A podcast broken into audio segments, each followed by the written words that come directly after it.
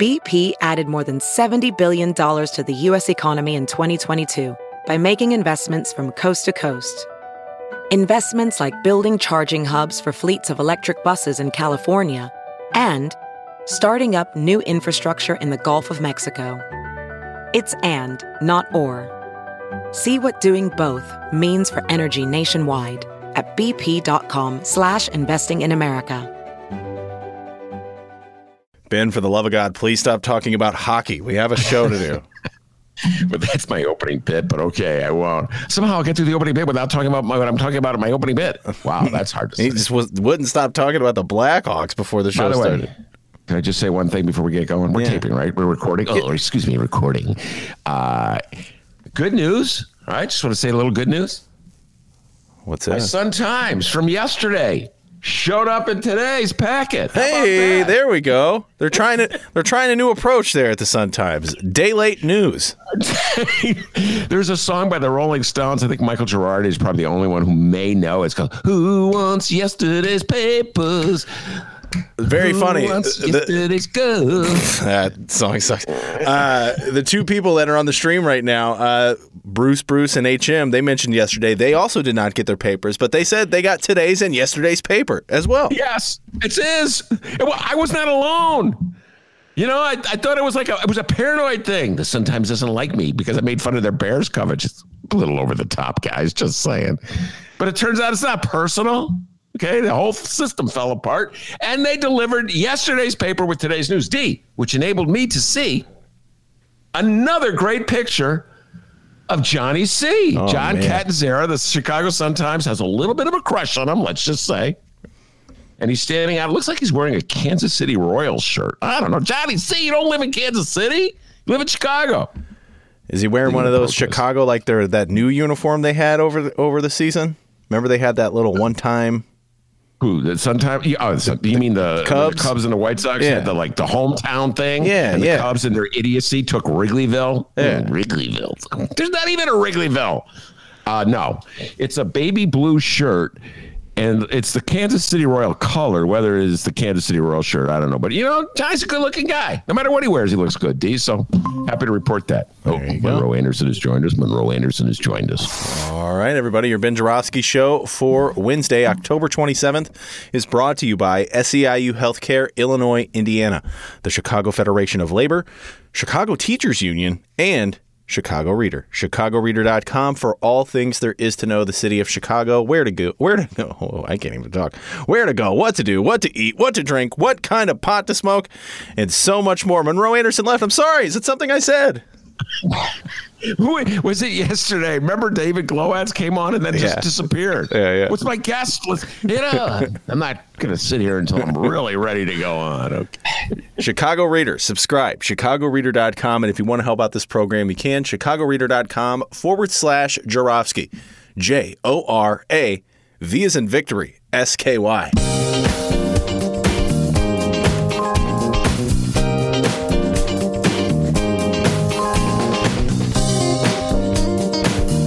It is Wednesday, October 27th, and live from my apartment and his attic, this is the Ben Joravsky Show.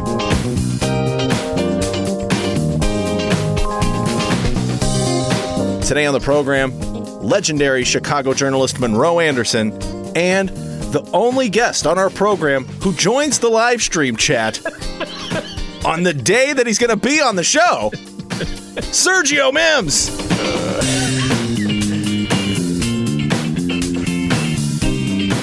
And now your host. I promise you'll never find him on any live stream chat ever. Uh, Chicago Reader columnist Ben Joravsky. Hello, everybody. ben Joravsky here. We're calling this Here Come the Hawks Wednesday, and here's why. My not so beloved Chicago Blackhawks are in a heap of trouble. I say not so beloved, they're not beloved at all. I am not, repeat, not a Blackhawks fan. Everybody knows this. Well, not everybody knows this, but anybody who knows me knows this. Not a hockey fan. Don't follow the Hawks. In fact, I find them an annoyance. I must just confess that. Like their presence in the sports page annoys me. I, I admit that because it's like they're taking real estate away from my beloved Chicago Bulls, and it's really hard to get into the sports page anyway. As I've said, because the Chicago Bears dominate. Like the Sun Times, the Chicago Bears burped live coverage. Five. Anyway, Chicago Blackhawks. The papers are filled with articles about the Blackhawks. The headline in the bright one, uh, which managed to find its way to me. God bless the bright one. Hawks tarnished cup. We've talked about this briefly in the past. Uh, the Chicago Blackhawks. What a scandal! Damn.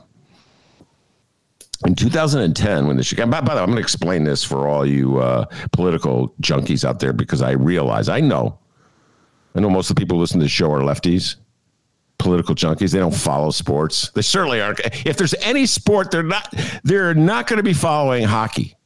In fact, I only know one lefty, the PR person for the Chicago Teachers Union. I will not name her name because they'll probably kick her out of lefty circles. But she loves the Blackhawks. Anyway, one lefty, one lefty in Chicago loves the Blackhawks. Monroe's laughing. He's never watched a hockey game in his life. Anyway, but Chicago Blackhawks. A friend of mine did uh, John White. He's now dead, but we worked at the Tribune together back in the um, early '80s, and he went to a Blackhawks game. He's he's black. He was black. oh my God! You know what is interesting, folks? Yeah. Be a black person and go to a Blackhawks game. That is a fascinating case oh, study. His report was because at that time they had a black player in the '80s. Yeah. Who? Well, you'll never remember. They, they, did not treat. They were very polite to him. He, they gave him all the love as a black person at a Trump rally. at a Trump rally, they conveniently positioned the black person behind Trump, right, as if to say, sign saying "blacks for Trump." all one of us. it's a little like uh, black uh, people in Chicago at hockey games. Here, have a seat. Anyway, Let's go back to uh, the Chicago Blackhawks in 2010 when they won their first of their most recent Stanley Cups. Uh, they had a uh, strength coach uh, who was sexually harassing and abusing one of their players, threatening to hit him with a baseball bat. Not making this up if he didn't uh, succumb. Uh, the um, the player told another person in the uh, Blackhawks organization what happened.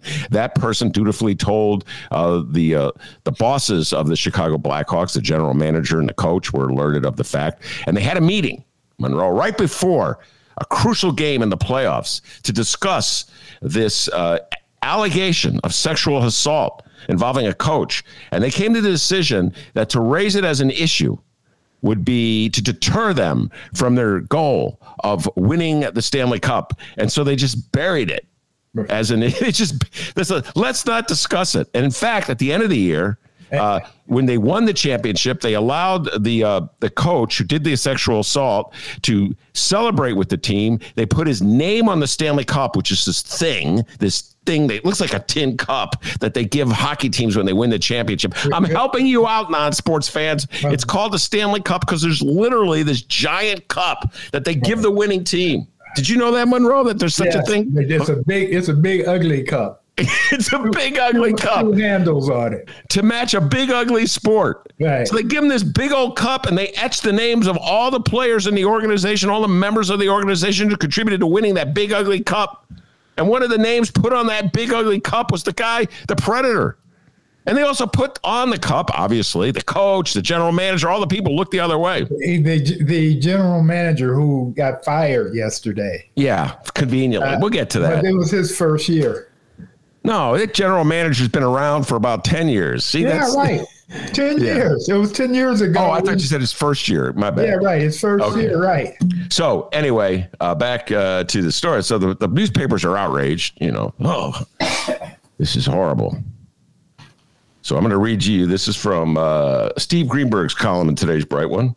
Lots of shame to go around denouncing the Chicago Blackhawks uh, for looking the other way. In the and by the way, just one more one more thing you should know, Monroe. I don't know if you saw this part. So when the when the uh, coach left this is when the coach left, he didn't leave in disgrace from the Blackhawks. They just kind of quietly ushered him out the back door. And apparently, allegedly, they wrote a letter of recommendation on, on his behalf that he was used to get another job uh, with like a high school team or college team in Michigan. And guess what? Turns out he was alleged to have sexually molested or someone up there. Right. So nice. It's like kind of like remember how Catholic Church would just like pass on these abusive priests from one parish to another. a really ugly, embarrassing, horrible uh, scandal that the Blackhawks are facing. And here's what uh, Steve Greenberg has to say, Monroe. And I'm, I'm going to turn this one out. I'll have a little discussion about this. Steve Greenberg, a columnist for the Chicago Sun Times, opining about this scandal that's engulfed uh, his beloved Blackhawks. He apparently is a Blackhawks fan, unlike Monroe and me. Um, uh, after resigning Tuesday, Scott Bowman, the general manager, offered a careful in a careful scanty statement. Quote i relied on the direction of my superior that he would take appropriate action. Looking back not knowing he did not handle the matter properly i regret assuming he would do so. End of quote. I assume that the leader uh, that he's referring to is a guy named john mcdonough, mcdonough another big shot at the blackhawks. Here's what greenberg writes. The words of a leader? No Actions speak louder. And Bowman, Quenneville, and all the others should be ashamed of their spineless roles in the tarnishing of a championship legacy. Hmm. Now, Monroe, when I read this, it occurred to me I don't believe that any Blackhawk fan in the city of Chicago would have disagreed with the policy of burying this scandal.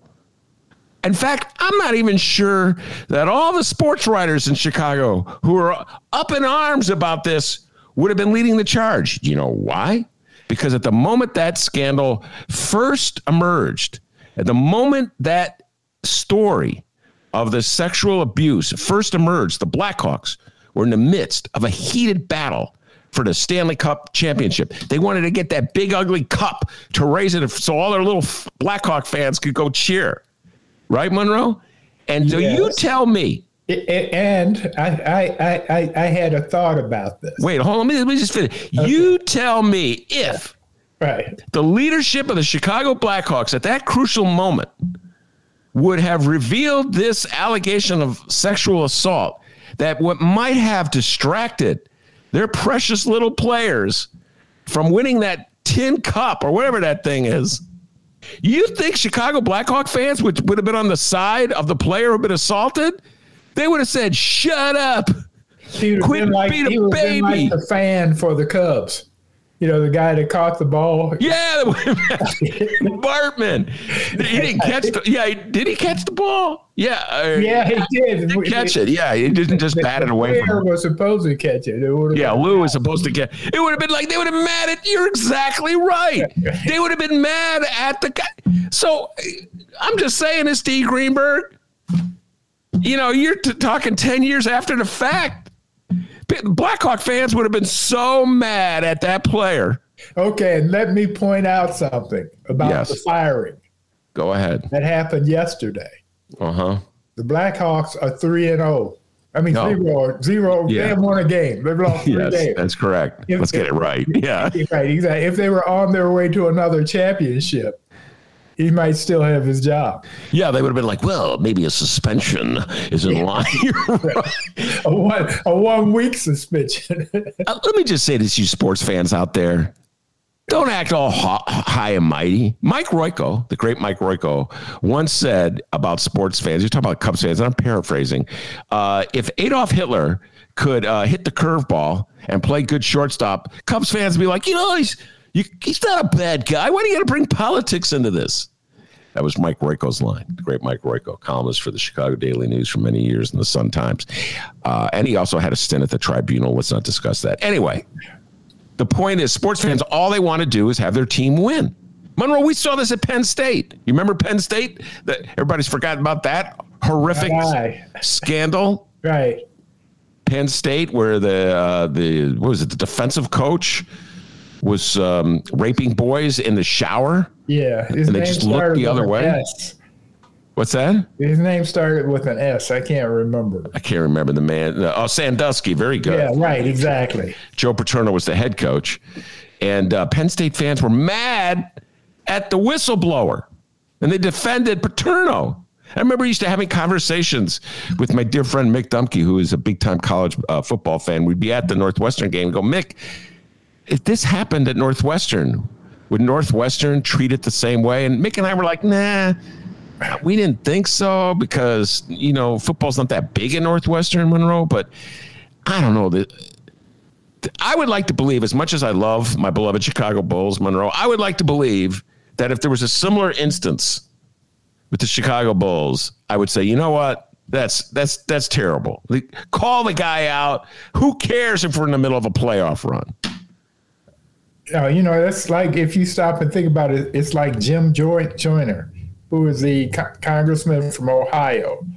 Jordan, yes. Jordan, yeah, Jim Jordan, yeah, Jordan, uh, who um, was silent when uh, one, one of the team players, wrestling players, was being harassed and other things. Mm-hmm. And he didn't say anything. And, now it's open, it's openly known. Of course, he denies it, but because he's a he's a um, Trump nut in Trump land, it's okay. It's all right. Absolutely. Every time I see him, I think about that wrestling scandal at Ohio State, and uh, you're, yeah, you're, uh, you're, you're absolutely right. People look the other way when it's their home team. They don't want to, uh, they don't want to divert from whatever their mission is. In Jordan's case, it's to uh, defend Donald Trump at all, at all costs, at all, just no matter what Trump does. Right. Uh, and in the case of Blackhawk, I really do believe uh, Monroe that Blackhawk fans would have been mad, would have been outraged at the uh, the person raising the complaint and they'd say he's distracting from the team's mission of winning the championship. And I really don't know where sports writers in this town would stand or any, you know what I'm saying? It's like the team's on the verge of winning the Tin Cup. I mean, the Stanley Cup. Well, you know, he, this is how they would have played it. Was the, the guy who was um, harassed had it coming because he was teasing the coach. Wow. Well, that's there. There, there's a possibility they would have found any which way to dressed too provocatively. yeah, he was dressed too provocatively. That's your point. Yes, yes. If they treated a man like a woman, well, you shouldn't. Have worn, you shouldn't have worn that tight T-shirt. Right. Exactly. Uh, that's a good point. I hadn't thought of that. But no, I, I, am just reading this, and uh, and then the other thing that, that gets me, and this, I just have to shake my head uh, so when this first this matter first surfaced, it, it surfaced. I think I want to give credit to WBEZ, Dave McKinney. I want to give him credit, and if he doesn't deserve the credit, I apologize to whichever reporter does. But I think uh, Dave McKinney may have been, or if he wasn't the first, he was among the first. Uh, when this story first surfaced, the Blackhawks' response was, "We deny it all." You know, I said, yeah. uh, we deny it. We deny it all. You got to read the. Well, hold on. Ah, got to get my newspapers out here. Oh yes, the Blackhawks issued a statement May 12th saying, "quote." Uh, based on our investigations, we, we believe the allegations against the organization lack merit, and we are confident that the team will be absolved of any wrongdoing. That's what they said. All right. That was in May 12th. I, well, what kind of investigation was that? That was that must have been a really quick. Did you do anything wrong? Nope, didn't do anything wrong. Oh, we just did an investigation. And then it says, however, the Hawks announced June 28th that they had hired Jenner Block to investigate the allegations.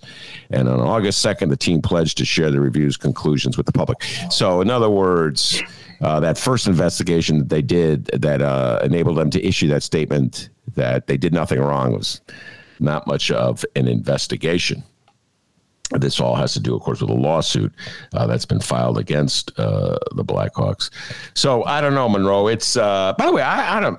Hockey is uh, is such a weird sport. Anyway, uh, it was just like last night.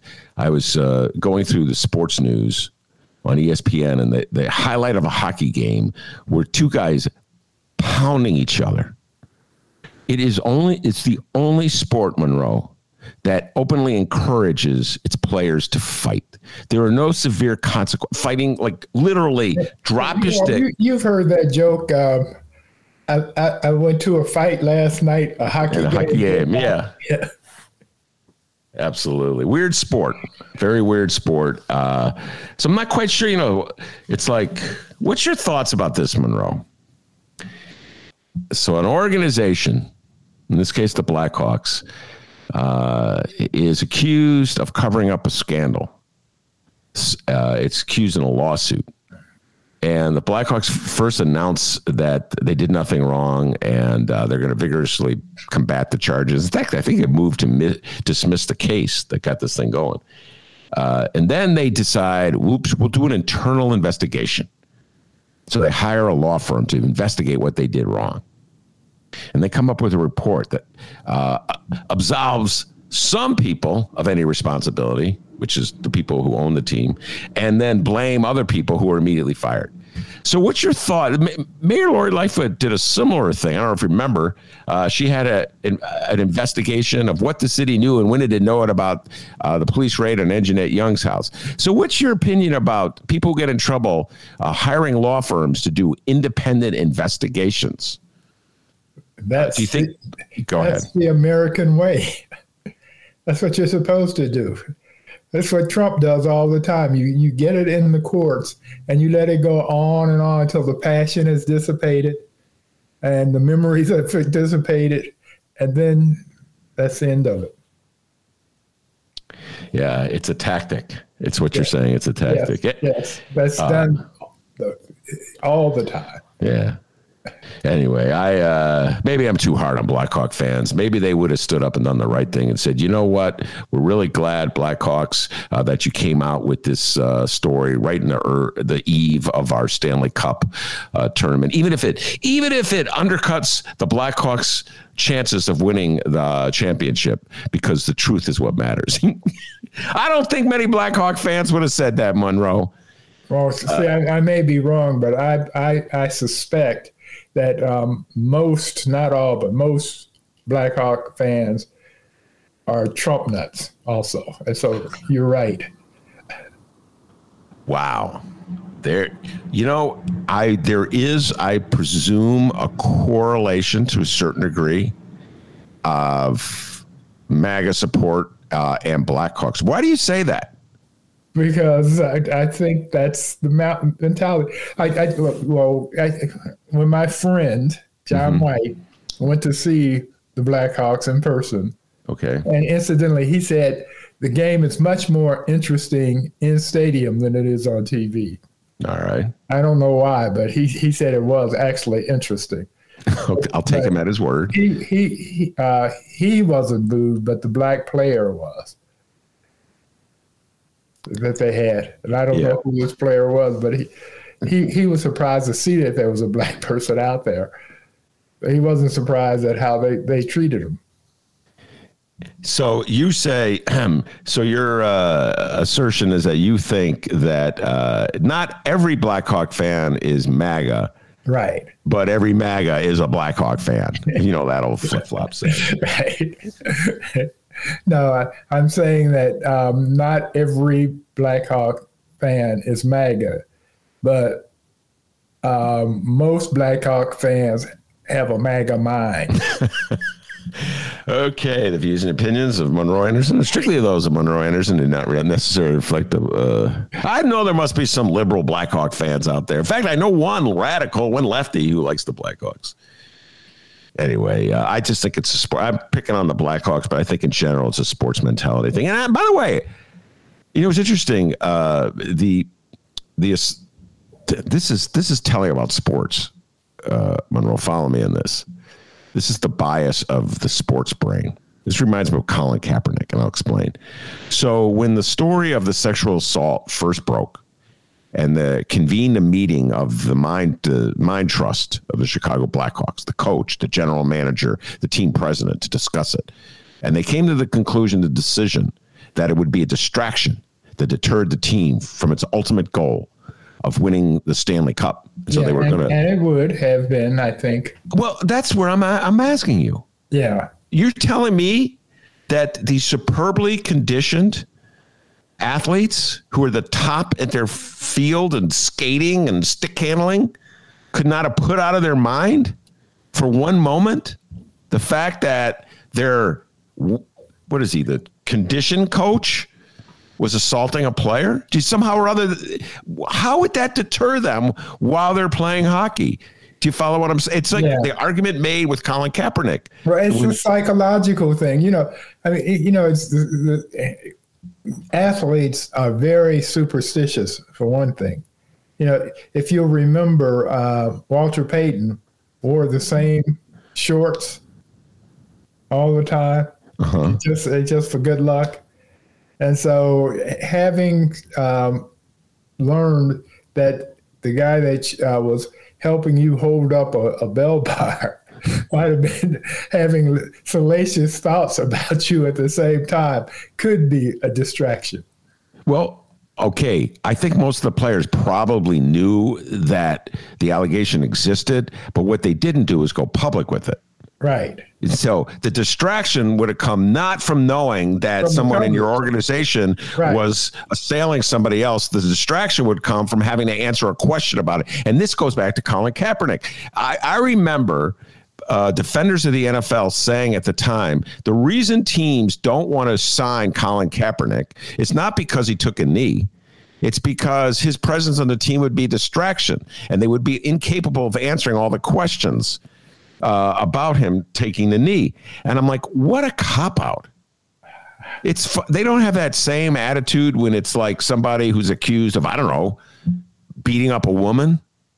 Do you follow what I'm saying? There's going to be questions about that. Somehow or other, the team can handle. Well, you know, but that's that's human nature for sure. Maybe maybe the American way. I mean, if you look at Kyle uh, Rittenhouse, the, the the teenager that shot and killed um, two guys, two th- two three guys during the Black Lives Matter protest. Um, the judge is he, he, he he's going to go he, he's he's on trial now about to go on trial. They're picking the jury.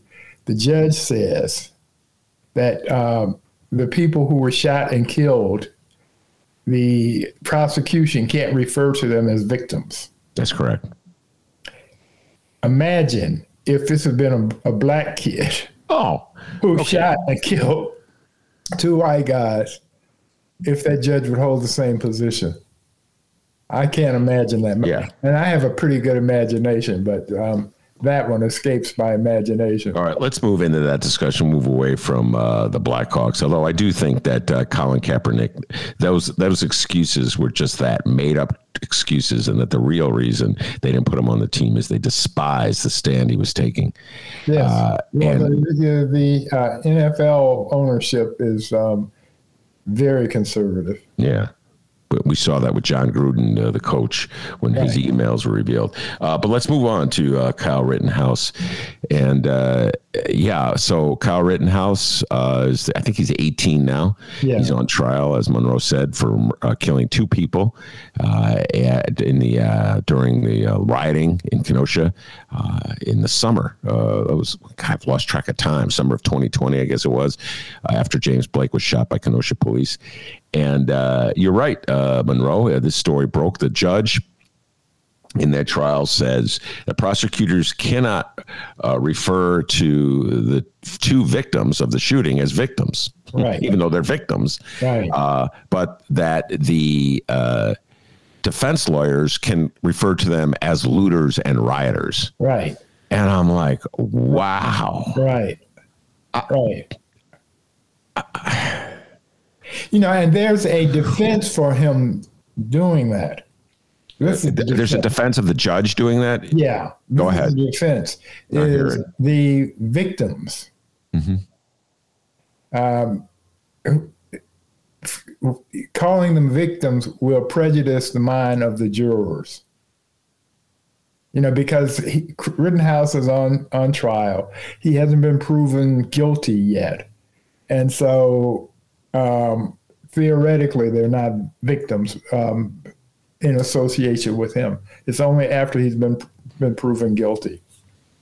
You know, that's that's some legalese, but Well, Yeah. okay. So their but, but- but the other part of of the the, the um, def, defense being able to call the victims or the dead people um, looters and rioters not being able to do that that's that, that, that what that does is tell you where the judge's head is Yeah. Know, that's- I mean, if you want, if, if you want to defend against any kind of prejudice, right then you would want to you would you would instruct lawyers on both sides not to call, not to label any of the participants. You can't even. because and- all of them had names yeah. Everybody yes. involved, the, the shooter and the dead, all had names. So they, they could easily just use their names.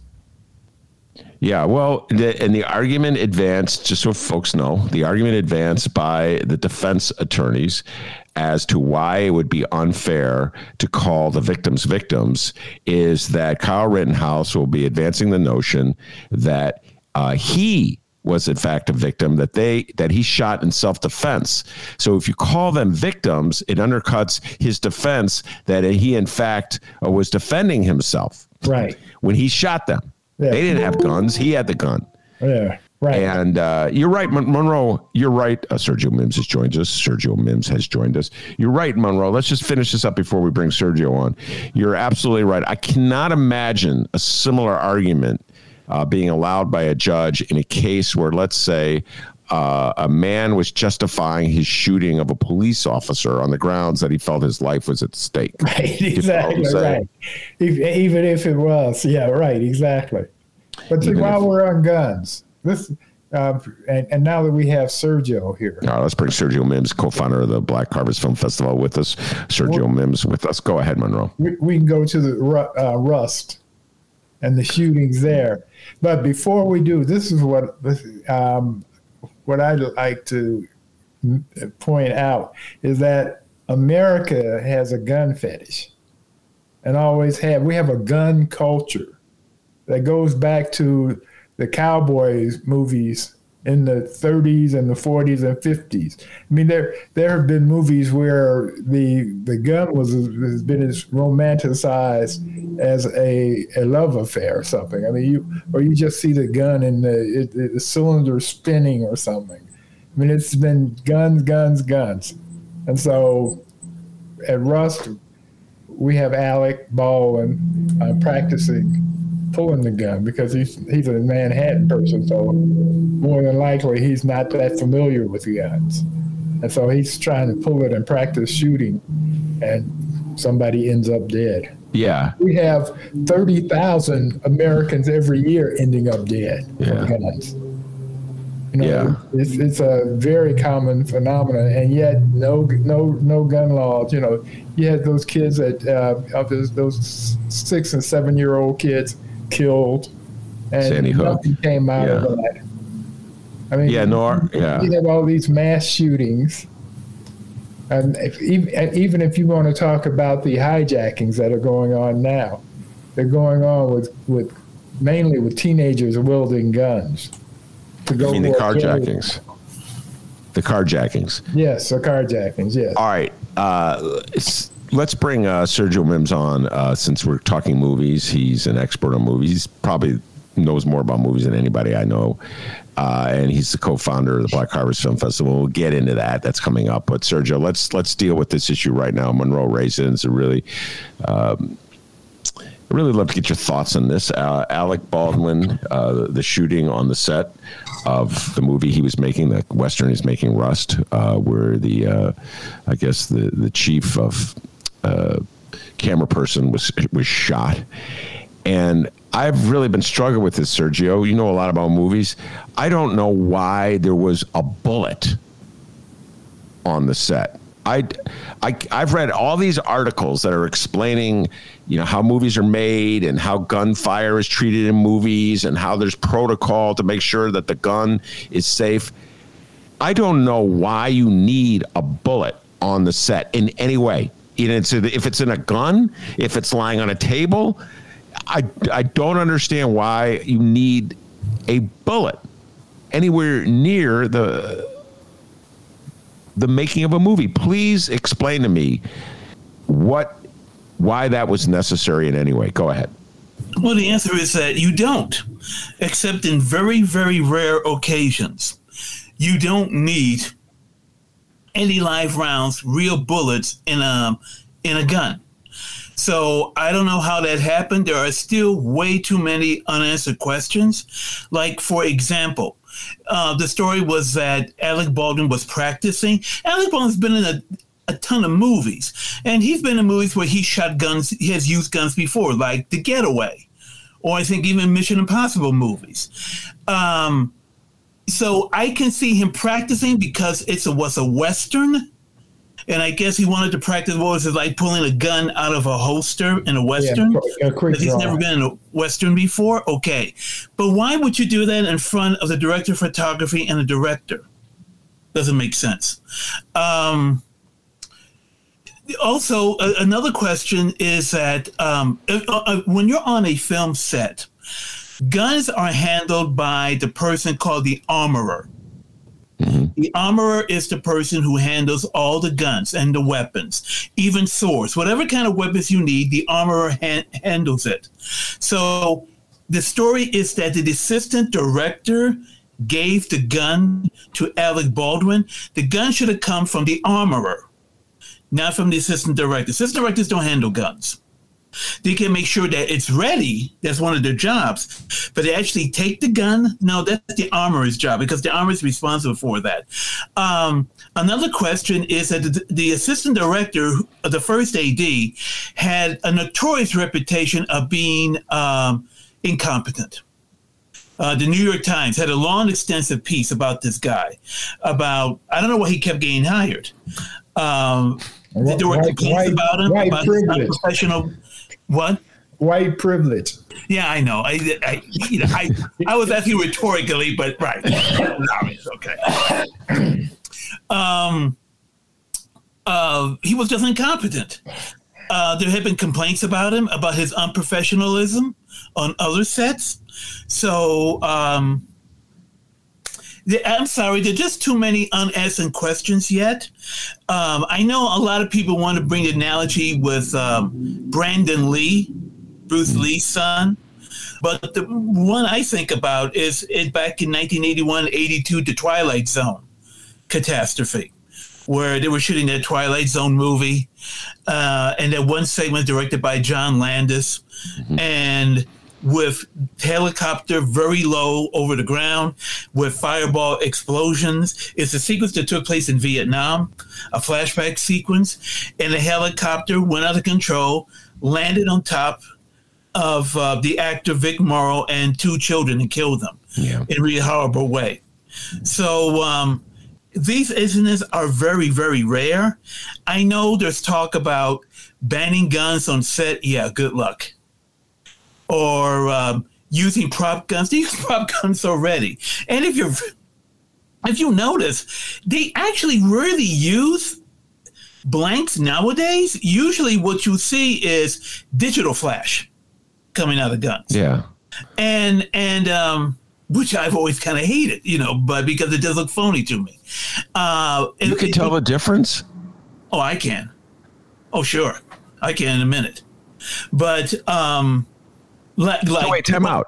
Da 5 Bloods. You came on the show. We did a whole segment on Da 5 Bloods. There was a lot of shooting in Da 5 Bloods, which was a I thought was a really good movie that came out last summer, um, or maybe two summers ago. I've lost track of time. Are you telling me you could tell whether that was digital enhanced fire, fi- gunfire coming out, or it was blanks?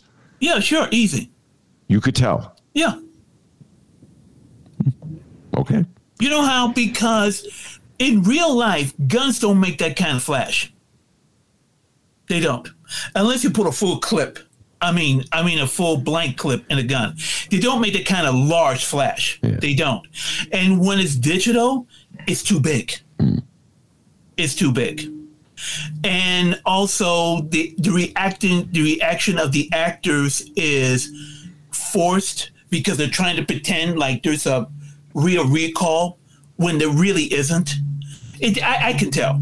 You know, it's So you're sort of making the argument from an artistic point of view why you need a real gun on the set. Well, well, here's the thing, okay? When you're doing a scene with guns, okay, there's a fake gun and there's a prop gun. The fake gun is like a plastic gun, very realistic looking. Yeah. It's a, uh, it's a fake gun. It does not fire, and usually that's given to the actor before he uses holds a gun in a scene, so he can get the feel of it, the weight of it, how to hold it. Before shooting starts, you take the prop gun, you take the fake gun, you give him a prop gun that shoots blanks. And then also, you never, of course, fire towards somebody. You never ever do that. When you see somebody firing in a movie, they're firing towards an empty space or plexiglass or bulletproof glass. You never fire in anybody. And then you see the person getting, you know, then you see the person getting hit. So once again, I don't really understand how Alec Baldwin was practicing firing a gun in front of the in front of the uh, camera, uh, the director of photography, the woman who was killed, mm-hmm. and the director who was injured. I don't understand that. He should have been practicing in an open field uh, with a director watching, or the stunt coordinator uh, and the armorer. Yeah. So I, I and, and also this also shows um, what's been going on in um, a lot of film production. And this is why the film union, IATSE, the International Alliance of Theatrical and Stage Employees, almost went on strike two weeks ago. Now they ratified the contract, but they, but they, sorry, they, they agreed on the contract, but the members haven't voted for it yet.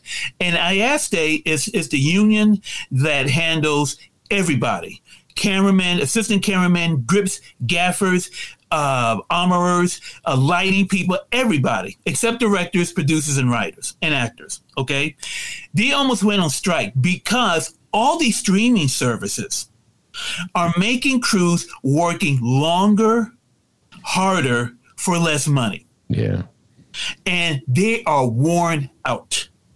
They're doing tw- 16 hour days. They got to turn around. And the unions have said, that's enough. And this was, I believe, a Netflix show.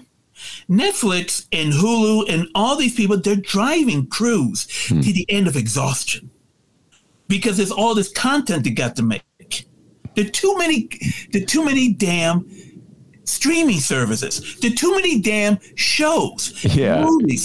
There are too many. Who watches all these things? Sergio, I, I got to tell you, I have to tell you, you're, this is a great rant you're about to go on, and I encourage you to go on it uh, because I share your feeling about this, and I've I've come to the conclusion. I just watched Squid Games which I don't know if you've seen. I don't think Monroe's no, seen I've seen the original, which is called Battle Royale. How did I? You, I can't even get these words out. You knew that Squid Games was. Ba- you saw the the original meaning a movie or a, a TV show? No, it's a, there's a movie. There's a movie, okay. Japanese movie, Battle Royale, extremely grossly violent. Okay, well, and, so is Squid Games, by the way. But anyway, yeah. my point is this: Squid Games. I would. There, I think there's nine episodes. I can't remember. Let's say there's nine or ten. Doesn't matter. The point is, it's there should only be half that. So much of it is just fluff. and this is the case almost in every streaming show, even if it's a half hour comedy. To get to 10 episodes, Sergio, they have to insert so much fluff, so much like like dialogue about past incidents that may have affected the characters these moments these recollections about their loved ones. Scenes scenes with spouses for instance. Can we just get rid of all scenes with spouses? It just absolutely do nothing to propel the plot at all. It's just yeah, fluff. It, yeah they're nothing like an elmore leonard uh, novel which is just meat on the bones. That's it. yeah, and great dialogue, by the way, yeah, in Elmore yeah, Leonard. Uh, yeah. That's what he specializes. So you you'll have a scene for just an excuse to hear the great dialogue, but. Uh, so that's my. You talk about all uh, um, the the shows being made, this pumping it out. Not only they're making a lot of shows, the shows are inflated. Well, the, the other people have made that comment. You're not the first person to say that. You're not but the point I was trying to make is that uh, because you have all these crews working so hard and they're getting exhausted, mistakes are bound to happen. Yeah. And that's was the case. It was a fa- unfortunately it was a fatal mistake, but that's what happened. So um, um, is there's still like I said, there are too many questions yet to be answered. There's still all what what are the legal ramifications of what happened? It's still not clear yet. Is Alec Baldwin responsible is the assistant director for sure is in big trouble. That's for sure. The first AD, yeah. whose name I cannot remember now, he's in huge trouble. Yeah. But Netflix could be liable. Um, Alec Baldwin is the producer of the show. Well, I'm sure one of many on the show. Producers are liable. Um, this is a big mess. Yeah and, and it's going to go on for some time. I expect legal action to happen within the next few weeks. Somebody's mm-hmm. going to file a suit to somebody somewhere. Yeah, and it'll go uh, on from there. All right. Uh, by the way, as as you were speaking, if uh, flashed across the screen, news break: the aldermen uh, and the Chicago City Council have voted uh, to pass Mayor Lori Lightfoot's budget. Uh, Mayor Lori Lightfoot barely won last year. Her budget uh, passed by I think one, one or two, three votes, something like that. And this one was pretty overwhelming. Can, can I say something right here at this point? Mm-hmm. I want to congratulate you for all the years of the reader. Oh, thank you. And um and also give a shout out to the reader 50 years 50 years bob roth the visionary. Can you imagine? The visionary? The vision as he was called in the article. The visionary of, uh, I, I, don't mean disrespect. I don't mean no don't that's yeah, bob roth is a, a, good friend of sergio so he's laughing at his good friend being called a visionary. Uh, i gotta give roth a lot of credit. Well, we all know him. We all know bob. Yeah yeah but uh, bob roth and his pals from college uh, created the reader way back in 1971 before I had anything to do with it. Uh, and it was like another 13 years before I came along. Uh, and uh, yeah, they uh, put together, man, what a what a what a just a thriving prod uh, product they put together. And I put it. I wrote a story about this, Sergio. Now we're in a tangent with a tangent. Monroe's yes, laughing. I read it. Right. Yeah, but I talked about back in those days. I worked for uh, the uh, Chicago Reporter, which is was a newsletter dedicated to promoting healthy uh, integration. Wow, what a thought! Just to think about that. Something dedicated to integration, which nobody cares about anymore. Uh, anyway, so once a month, John McDermott, who ran that publication, would invite a distinguished person from Chicago Civic Circles to come talk to us, the staff, for lunch. One time, that distinguished person, and I'm not making this up, was Monroe Anderson. Monroe, a young Monroe Anderson, very looking very dapper, came over from the Chicago Tribune. I was in awe of him then those days, Sergio. Can you believe that? And Monroe sat there. And you know what? I told him his story. He's sitting there being really quiet. And then he, I go, what a great honor it was to have you. And he goes, well, in those days I got paid $50 or something no, like that. 35 $35. $35 a public appearance. That's the only reason he did it, Sergio. he still gets paid $35 for a public appearance, right? Well, that's $35 more than he gets for being on my show. That's that's well, and also I want to I want to congratulate Monroe because there's this wonderful documentary that premiered at Chicago National Film Festival, Punch Nine. Yeah. Vote for Harold Washington, which is great about the Harold Washington years. Monroe is all over that documentary. Right. There's even there's even a scene of that legendary debate between Washington and Richie Daley and Jane Byrne, and there is this young kid, Monroe Anderson looks like he's on his way to the high school prom. Oh my God, you're so right. Monroe Anderson, man, we're really, really when he was 40, he looked like he was 12. I mean, the guy had a baby face, right, Sergio? I, I, didn't recognize him at first. It's that same kid in the movie. oh Lord! and, and, that's that was my when I saw the movie uh, last week. That was my first time seeing that that that question that I did. What was the uh, question? It was a, it was um uh what was the question you asked? I haven't seen the movie. Punch Nine. I'm dying to yeah. see it. I have not had an opportunity to see it. Well, maybe it'll be at uh, Black Harvest Film Festival. We'll find uh, out. Uh, it, it, it, probably will be at the Film Center. Um, not with Black Harvest. We tried to get it. We were supposed to show it last year, but it wasn't ready. Uh. But um, um, I, I, think the film center. I think the film center is, is bringing it in December or maybe January. Well, I have to wait to December to see it. But Monroe, what was the? This was a big moment, ladies and gentlemen. You youngsters out there don't realize there was, there was a pivotal primary election, three way race. Uh, mayor Byrne, Mayor Jane Byrne, the sitting mayor. Uh, Richie Daley, yes, that Richie Daley, who was your mayor. You elected him five times, Chicago. Uh, this is before uh, he was the mayor. He was the Cook County State's attorney and Congressman Harold Washington. And what a great debate it was. Harold mopped the floor with them.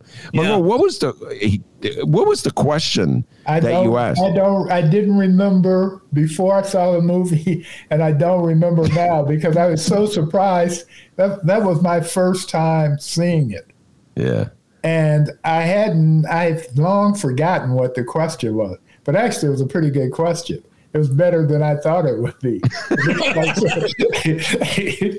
it, it, it, it, it, and the way it was answered is both Byrne and Daley ducked and dodged it. And Harold comes in and he says, um, I'll tell you what the answer to that is because neither one of them did. And he, just swam. No, this this uh, Monroe talked about white privilege a little while ago, uh, Sergio, uh, and let me just say this: I was just a kid who had just moved to Chicago, and I took a look at Harold Washington, Richie Daley, and Jane Byrne on a debate stage, and I'm just like, "Are you kidding me? This is this is there's no choice here. The smartest." Most charming, most charismatic, most articulate, uh, directly answering questions guy with a vision for the f- for the future of the city is obviously Harold Washington. The fact that 90% of white Chicago disagreed with me? Did elevated Richie Daley and Jane Byrne I mean to that st- stature to like they voted for them over Washington just showed you. To me it was like wow this is deep. It Well, one- one- moment. Go ahead. One one of the most remarkable moments in in the movie is they interview Bernie Epton's son in the film. Jeff Epton Yeah, and he breaks down crying, talking about that campaign that his father ran. I mean, the the ugly racist tone. I mean, what's the tone? The ugly racism of that campaign. You know, vote for Epton before it's too late. And he breaks down crying, you know, because he cannot believe this is what his father did. Yeah. Um, either either he figures um, it- this is not the father I knew when No, he he- did this. yeah, no, You know, there it's like e- either either he really believed this all this time and I didn't know it No, there was- growing up, there- or he's so cynical, no, there so were, cold, cold calculating that he went ahead and did this. No. Monroe Ber- Bernie um, had some psychological problems by that time because during the during the course of the election, a black nurse, I think it was fr- from um, Michael Reese's hospital, uh, released the um, the information on his health condition. on it. And I think that's why the son was so upset still because that wasn't his father's normal behavior. Uh, yeah, Mhm. And you know, and um, and um, Epton's grandson and my son were Whitney Young together, and they were very good friends, which I thought was interesting. Well, I mean, I'm going to give a shout out to Bernie Epton. And uh, Sergio, you appreciate this. Sergio, we talk about this all the time. Born and raised in Hyde Park. And Bernie Epton was a Hyde Parker. He Yeah. was a, a legitimate moderate Republican. In those days, such an animal existed. Monroe, a real Yeah. moderate Republican, Right. marched with Dr. King, Yeah. you know, all that stuff. Yeah. Uh, there were Republicans who believed in civil rights. I'm not making this up, ladies and gentlemen. It was just before MAGA, before Trump. And Bernie Epton was of that ilk. And in the in the old days, uh, when we had a primary system, the Democratic mayor, the person who won the Democratic nomination in the city of Chicago, was considered the overwhelming favorite. And the Republicans just put up a candidate just to like just to have someone on the ballot. And so Bernie Epton, if he had run against Richie Daley or Jane Byrne, would have been swamped. It would have been like eighty percent for Ep- uh, for Dem- Byrne or Daley and twenty percent for Epton. and I might have voted for Bernie Epton over Richie. Daley. I probably would have voted for Bernie and young Sergio Mims and Monroe Anderson probably would have voted for Bernie Epton over Richie Daley if I Daley voted was for Bernard Epton. I mean, K- Carey. Bernard Carey in Yeah. 1980. So did I. And so, but Harold Washington emerged. And overnight, Bernie Epton, that avuncular, moderate Republican, just as Sergio was saying, morphed into MAGA, pre MAGA. This is pre MAGA MAGA, and just like Before it's went too- with it Before it's too late. before it's too late. Both it before it's too late. And here's the thing: I, I think if, if there's one flaw with the movie, mm-hmm. is that when it covers the election, it doesn't really, really capture the intensity of that moment. Because we all remember it was this city was a tinderbox about to explode. Yeah. I mean, you could feel it in the air. I mean, everybody was on pins and needles. That election between Washington and Bernie Epton um, was um, caused a lot of sleepless nights. I'm telling you, it was it was so fraught with tension at that time. Well, Monroe, you could talk about this. Your dear friend Leanita McClain, who was a columnist for the Chicago Tribune, another person who John McDermott, brought, by the way, brought to one of our uh, luncheons. Sergio, you're pretty much the only person that did not get invited to one of our luncheons back in there.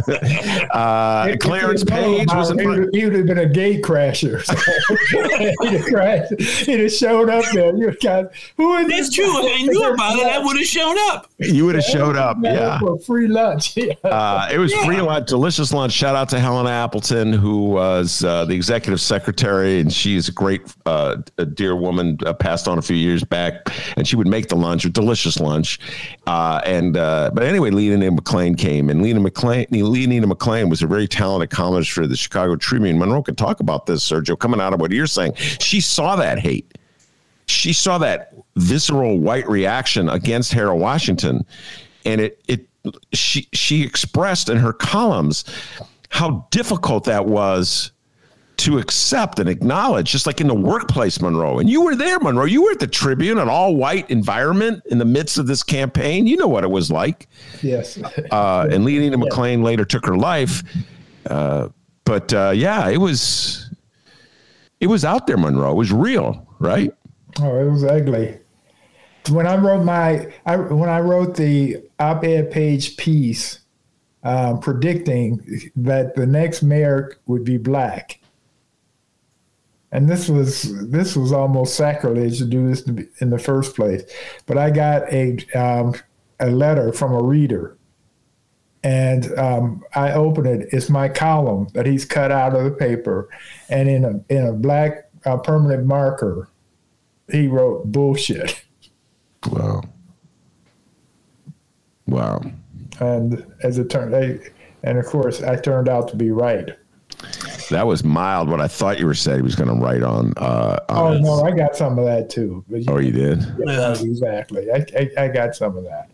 And in in fact, in the movie, uh, who, who was the uh, uh, who who was who who was the black guy who who produced direct the movie with um, Joe Winston? Do you, do you know Sergio? Oh, you mean uh, Raymond Lambert? Y- Yeah, yeah. I was talking to him. He said that they had a he and Joe Winston had a heated argument on whether they should have me saying about at at the church that it said "die nigger," and uh, Joe chose to just show it, but not have me say it. Uh-huh. Uh, they cut it out in my because in my interview I said that um, they they had spray painted on the church "die nigger." Uh, um, so I, I think Joe was trying to tone it down some. That's the only thing I can figure out. Well, it's hard to tone down that election. That was, and I and, know. and Ser, Sergio Monroe, you get a kick out of this. Uh, so that really was, I mean, my first like real face to face encounter with Chicago racism.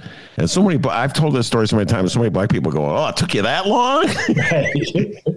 it took you that, but you know, I'm a white guy from Evanston. Yeah, we Sergio, white people in Evanston talk like that. It's a you know what I mean? It's like a liberal town. You know, they may do it in their home with the door shut, but they don't do it publicly in a church. Mm-hmm. And I was like, wow, this is something else, man. Uh, all right, uh, let's uh, let's shift okay, gears. Wait a minute. While, while we're talking about me, mm-hmm. I, I, I, want to um, just point out that Friday I, I was uh, awarded a um, distinguished alumni from the Media School of Indiana University. And it was a very nice event. Uh, and uh, for somebody who never, there's only two black people um, in the journalism department when I was there in the, in the late 60s. It's something I never dreamed that would actually yeah. happen, but it, it did. So that was great.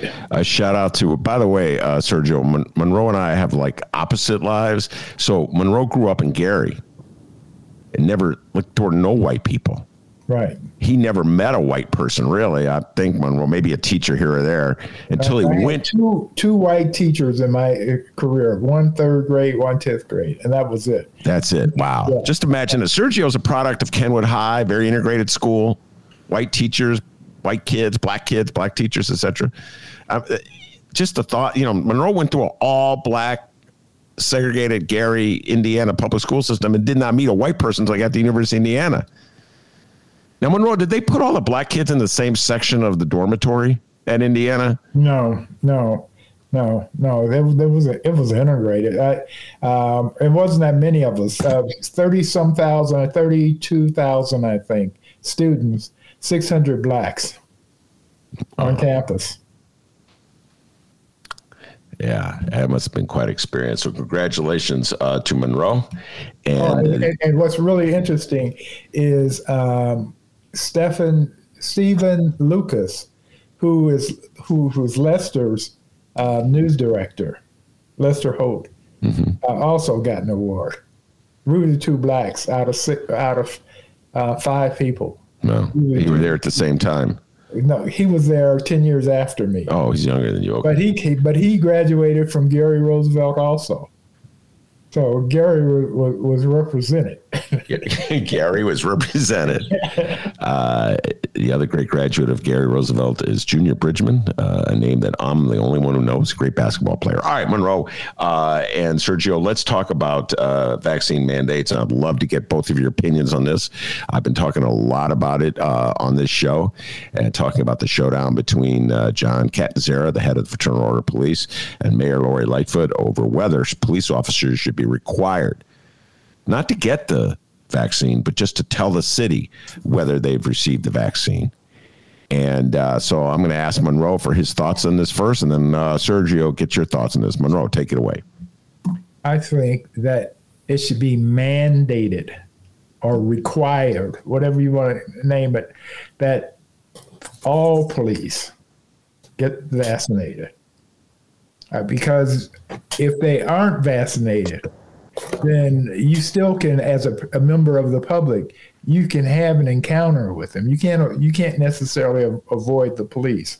They show up at very inopportune times, lot, lots of times, to give you a, a, a ticket for running a stop sign or wh- whatever. I mean, you can always uh, you can't ever depend on not seeing a cop. And so they have to, they, they should be all vaccinated so they won't infect you. Period. Wow.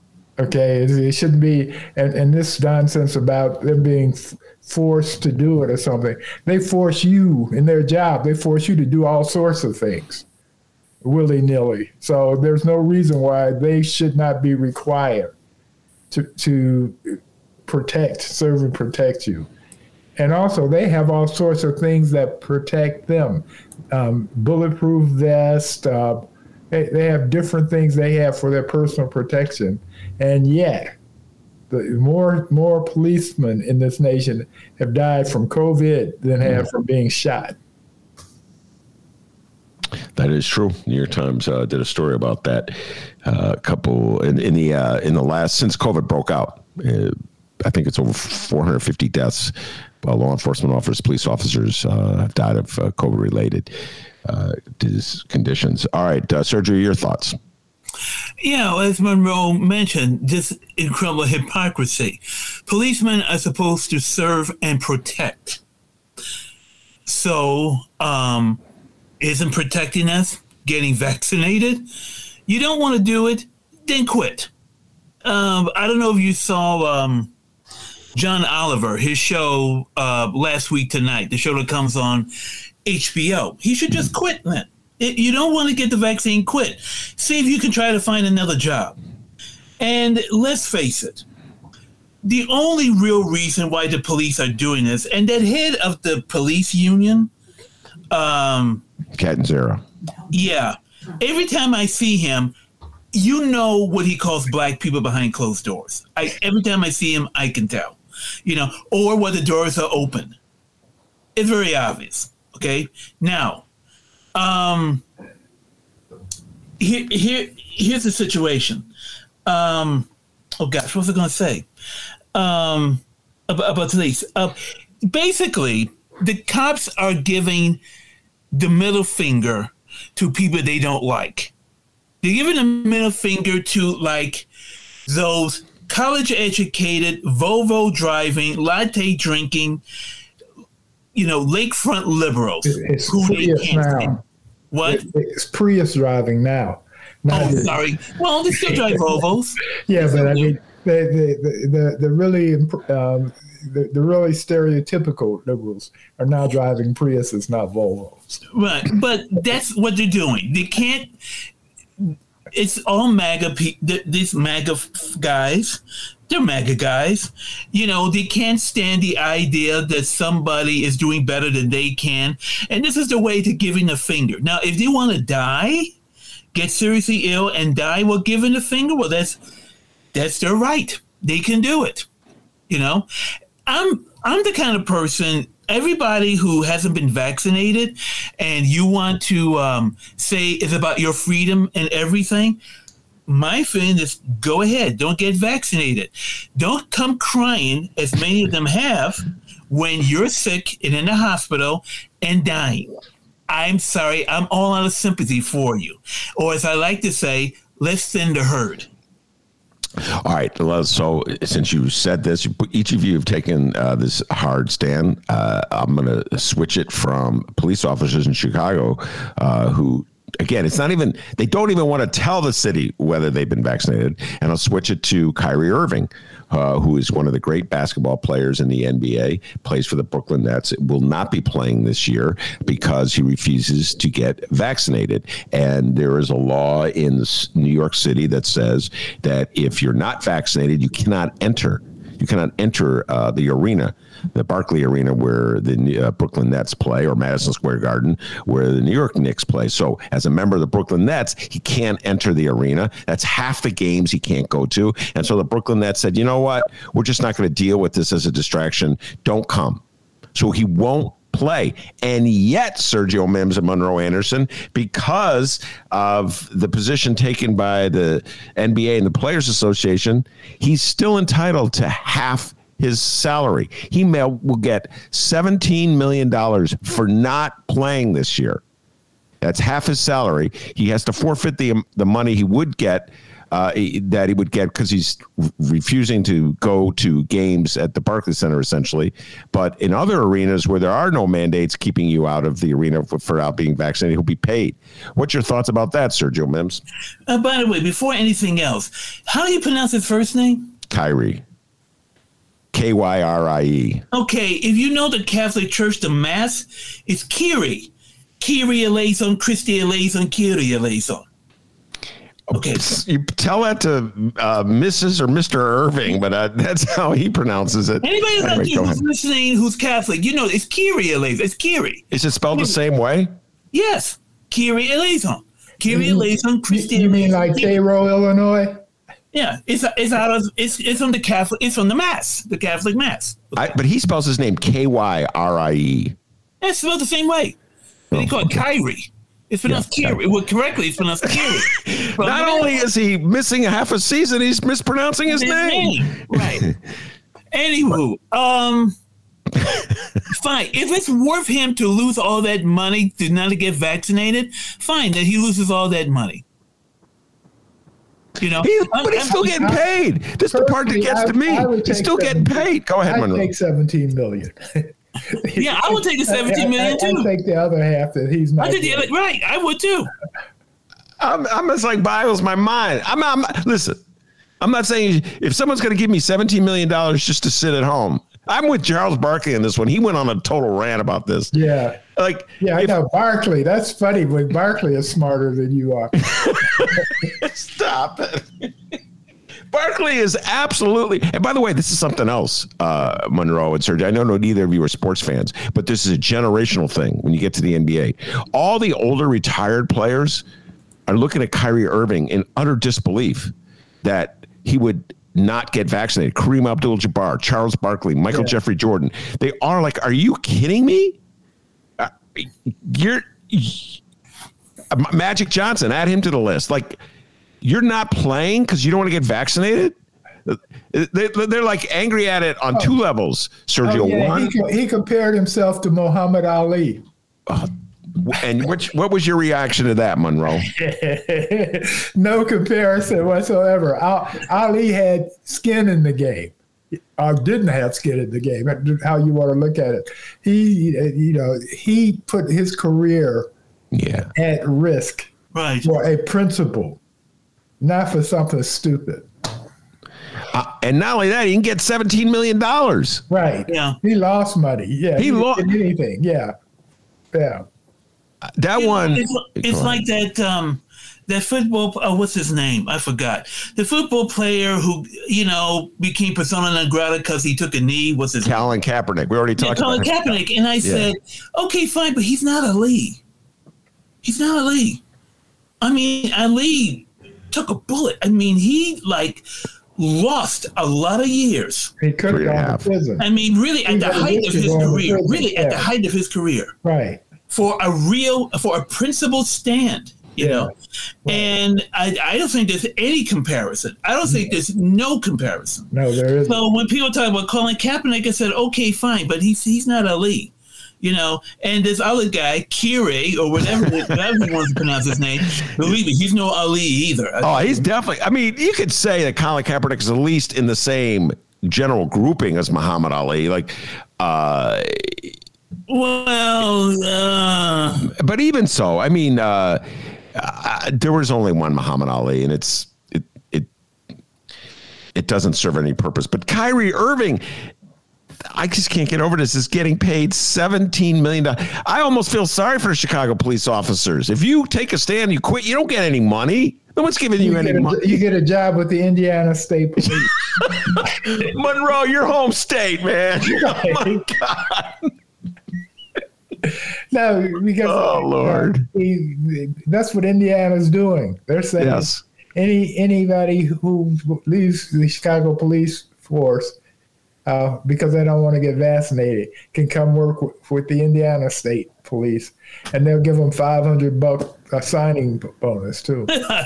Yes, uh, Indiana man.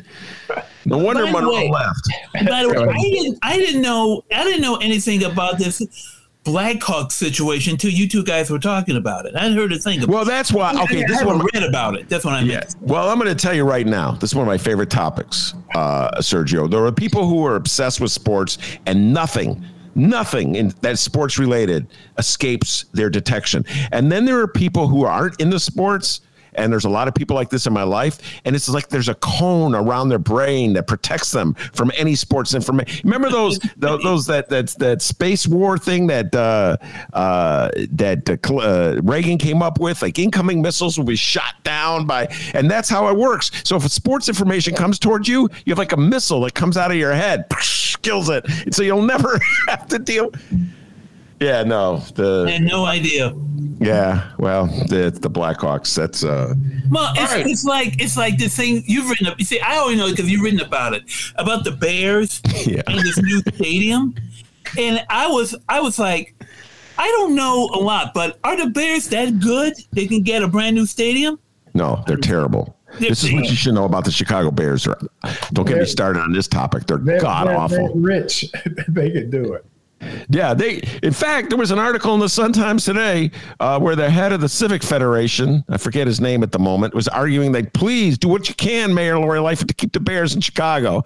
And I'm like, that's the downtown civic community speaking, uh, Sergio Mims, and uh, they think that it's more important to the future of the city of Chicago that the Bears have a stadium to play in than let's say I don't know at Kenwood High School can have a computer class or something like that. It's the the priorities in this town never. Well, how much money cease did, to do the amaze me. Bears bring to Chicago every year? I don't know. I don't know, and I don't think he knows, and I don't think anybody Yeah, no, knows. there's a lot. There's, there's a lot because the people from the suburbs come in, and some of them uh, stay overnight at hotels. Uh-huh.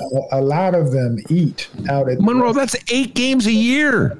I know. That's eight games a year. It- I don't know how many people from the suburbs come in. You got a got a lot of people eating at a lot of restaurants to make up for like a billion dollars or whatever it's going to cost to build the the Bears their stadium. I mean, that's the Bears only have eight home games a Oh, year. No, Roy. I, I, as I mentioned here before, Royko did a did a column about it, and he said it was the most expensive TV set.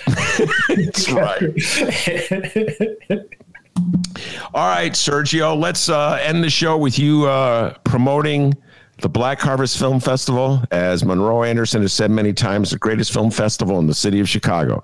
Uh, Smiley, so, Monroe says something right. I, uh, uh, on the south side. it's actually technically on the north side. We're Black Harvest Film downtown. Festival. Yeah, It's yeah. downtown, but it's north of Yeah. Madison. Uh, anyway, uh, tell us uh, what we need to know. Go ahead. Well, this is, believe it or not, this is the 27th year. 27 year. Um, uh, we did a smart thing, actually, trying to be a smart thing. Uh, when we were playing the festival this year, usually we're in August. And uh, when we were planning the festival, because it takes a year to put it together, we were debating should we do it in August or should we, you know, hold up until um, later in the fall because we didn't know what the situation would be like. Boy, did we make a smart decision. Yeah. So it starts uh, next Friday, November 5th, continues to December 2nd. We have somewhere between 40 and 50 movies that we're showing. Um, new films, new documentaries, uh, retrospectives. We have a Gordon Parks retrospective this year. We're doing, uh, of course, we're showing Shaft in 35 millimeter.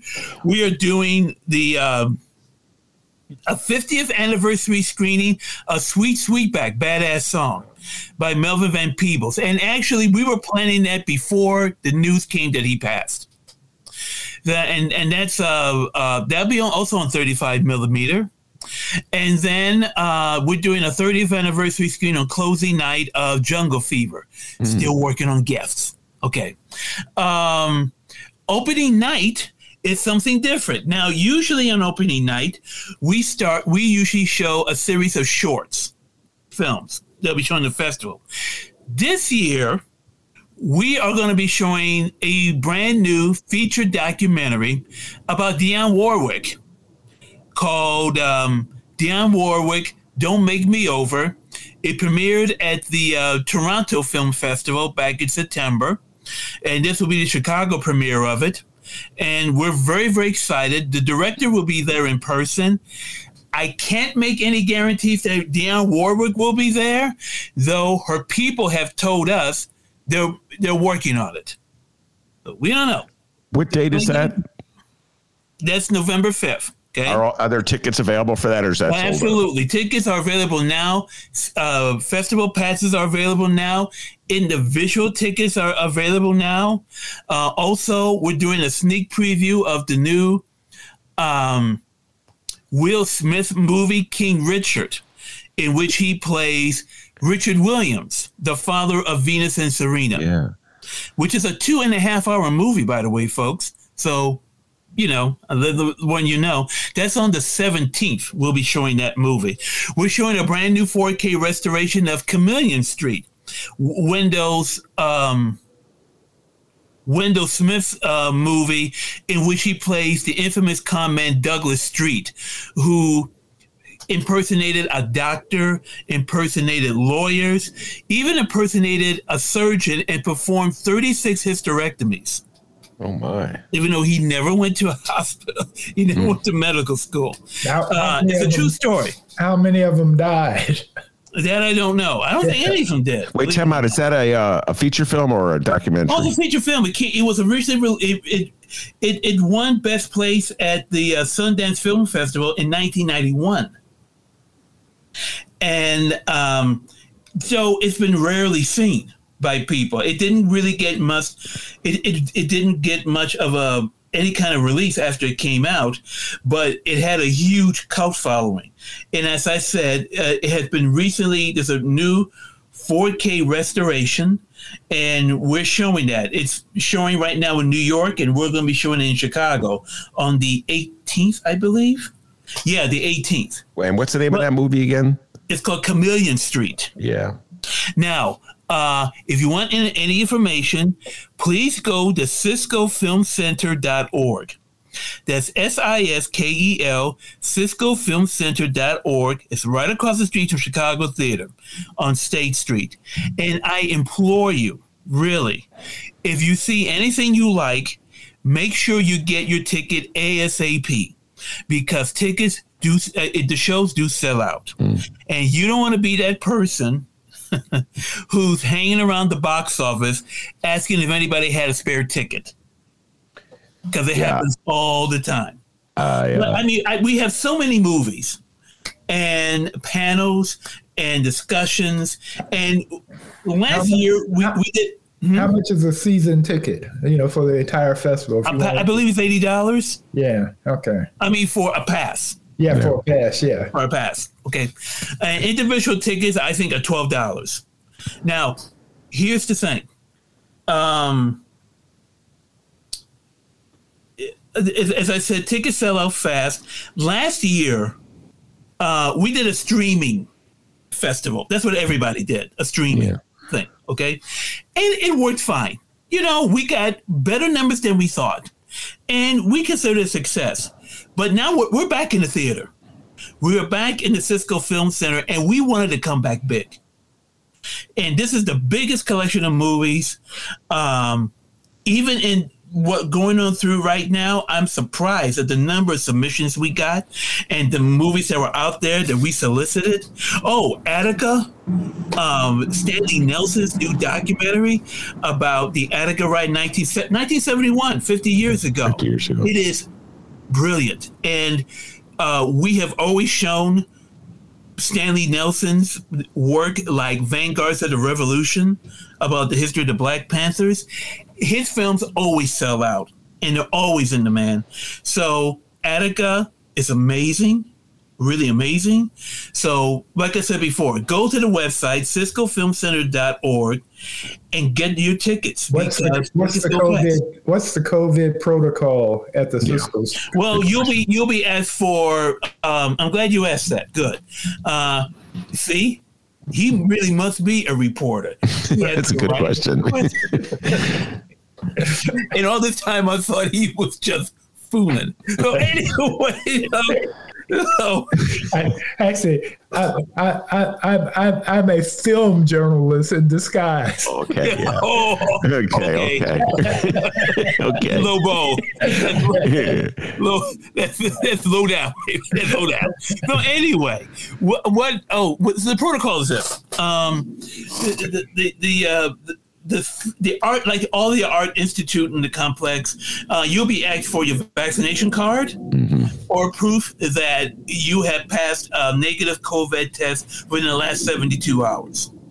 That's that's the protocol. Okay do you have to wear masks when you're watching the movie or no? I believe you do. Yes. I, th- I believe uh, i know this because i'm going to the bulls game tomorrow and uh, you're unless well for the bulls game unless you're eating or drinking Uh, you have to have the mask on. They let you do that. Uh, so I guess if you're eating popcorn, I, I've actually do not know if you're allowed to eat popcorn in a, a movie theater, but yes, you have to wear Yes, a mask. you are. Oh, people eat all the time in movie Okay. theaters. Yeah. All right. Uh, I've seen movies, by the way, uh, Sergio, since in the last couple months. I've actually gone to movie theaters again, and I'm I'm I wrote down. Uh, I'm a big fan of Dionne Warwick. I love Dionne Warwick, so don't make me over. I'm November fifth. Wrote that down. Um, and I'm hoping you bring in. Oh, my great! Have you interview Dionne Warwick would be pretty cool. Yeah, that's we're we're we're down to the wire, and even with all festivals, um, there are always last last minute things down to the wire. So um, we're working on it. You know, um, I just cannot make any promises right now. So don't go there and say, "Hey, I heard that she was going to be there." You know, No, I- no, I don't need to see Dionne, Dionne Warwick literally in the. Th- I mean, it would be great. but I want to see the movie, but it would be totally cool if Dionne Warwick were to uh, to show up, and I would have avoid singing my renditions of her just- songs. She literally just performed last week in New York. Literally, I saw a picture of it. She performed a sub benefit in New York last week. Oh, did, I did not know that. Um, great, uh, Monroe. Are you a fan of Dionne Warwick, or Oh is she? yeah, of course. Yeah. Of course. Love Dionne Warwick. Always have. So, Uh, um, um, oh, I'm sorry, you want to ask a question. What was it? Oh, No. about movies, right? Yes. I, I was simply going to say that uh, uh, I urge everybody to go see at least one movie at the Black Harvest Film Festival. Check it out. Uh, I think it's a fantastic film festival, and uh, Sergio and his uh, colleagues they know their stuff. They put together quite a package. Jungle Fever is a Spike Lee movie. Uh, which I don't know where it ranks. I mean, that's a whole com. We could we could do you and I could do a whole thing uh, on Spike Lee movies, uh, Sergio, where, where Jungle Fever ranks. I personally like it a lot, um, but I, I get the feeling that it's overlooked by a lot of the critics. Yeah. Go ahead, Monroe. Whatever happened to the black actress that was in that, who didn't get along with Denzel? You mean, um, oh, the black actress. Yeah, Um, oh gosh, you need. Uh, let, um, she's from Chicago. She was from. no, no, no, no, no. Are you thinking about? Are you thinking about Mo' Better Blues? Oh yeah, I am. Yeah, yeah. I was like, what are you talking about? Yeah, yeah. yeah. No, you're right. I'm thinking Yeah. about Mo' Better Blues. Yeah, you're talking about uh, C- Cynda Williams. Yeah, right, right. I think she lives here in Chicago. Yeah. Uh, two different movies, and uh, right. Oh yeah, yeah. right. No. All right, we're gonna uh, end the show for today. Uh, everybody, check out Black Harvest Film Festival, and uh, I'm sure you can find at least one movie in the lineup that you'll enjoy, and you go uh, go see it. And uh, Jungle Fever, man, can't wait for that one. Uh, and see who maybe maybe Spike Lee will show up. Who knows? Uh, and uh, Sergio will get I can interview tell you that he he sent his regards. His regrets, you mean? Uh, That means his yeah. regrets. Yeah, he sent his regrets. All right. I want to thank Sergio Mims, outstanding job, and of course Monroe Anderson every Wednesday on the Ben Oh, Joravsky and hello, Dennis. I didn't mean to ignore you. No worries. It's fine. Don't worry. Here he is. He uh, speaking in the corner. Uh, so great job, Sergio Mims. Great job, Monroe Anderson. And of course, yes. Uh, thanks to the man, the myth, the legend, pride of Joe Alton, Illinois, without whom the show would be possible. And Dennis will be on the road. Uh, speaking of Alton, uh, going down, his mom had successful surgery. Producer Vicky, uh, God bless you. Get strong. And Dennis is going to go uh, keep her company for a couple days. He will not be here Friday, so we'll have a uh, a sit in. Uh, the great Atiba Buchanan from WVON will be sitting in to do Oh What a Week. Uh, but uh, the doctor will be back in the house next week, right, D? Is there? Yes, very good. Uh, and as uh, uh, Sergio and Monroe will tell you, back home in Alton, they call him Dr. D. Give yourself a raise, take it out of petty cash. See you tomorrow, everybody.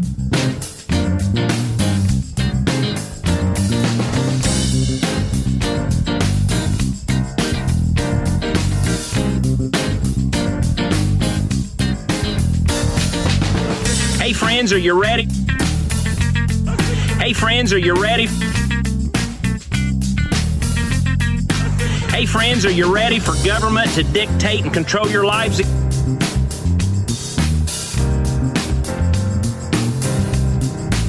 I want an answer. I want an answer.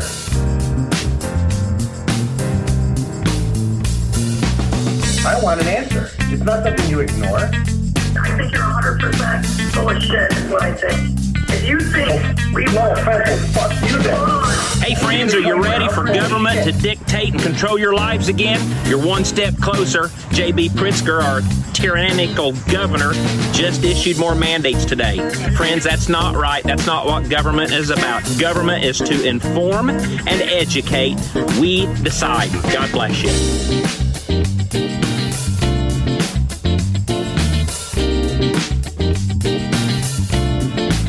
I want an answer.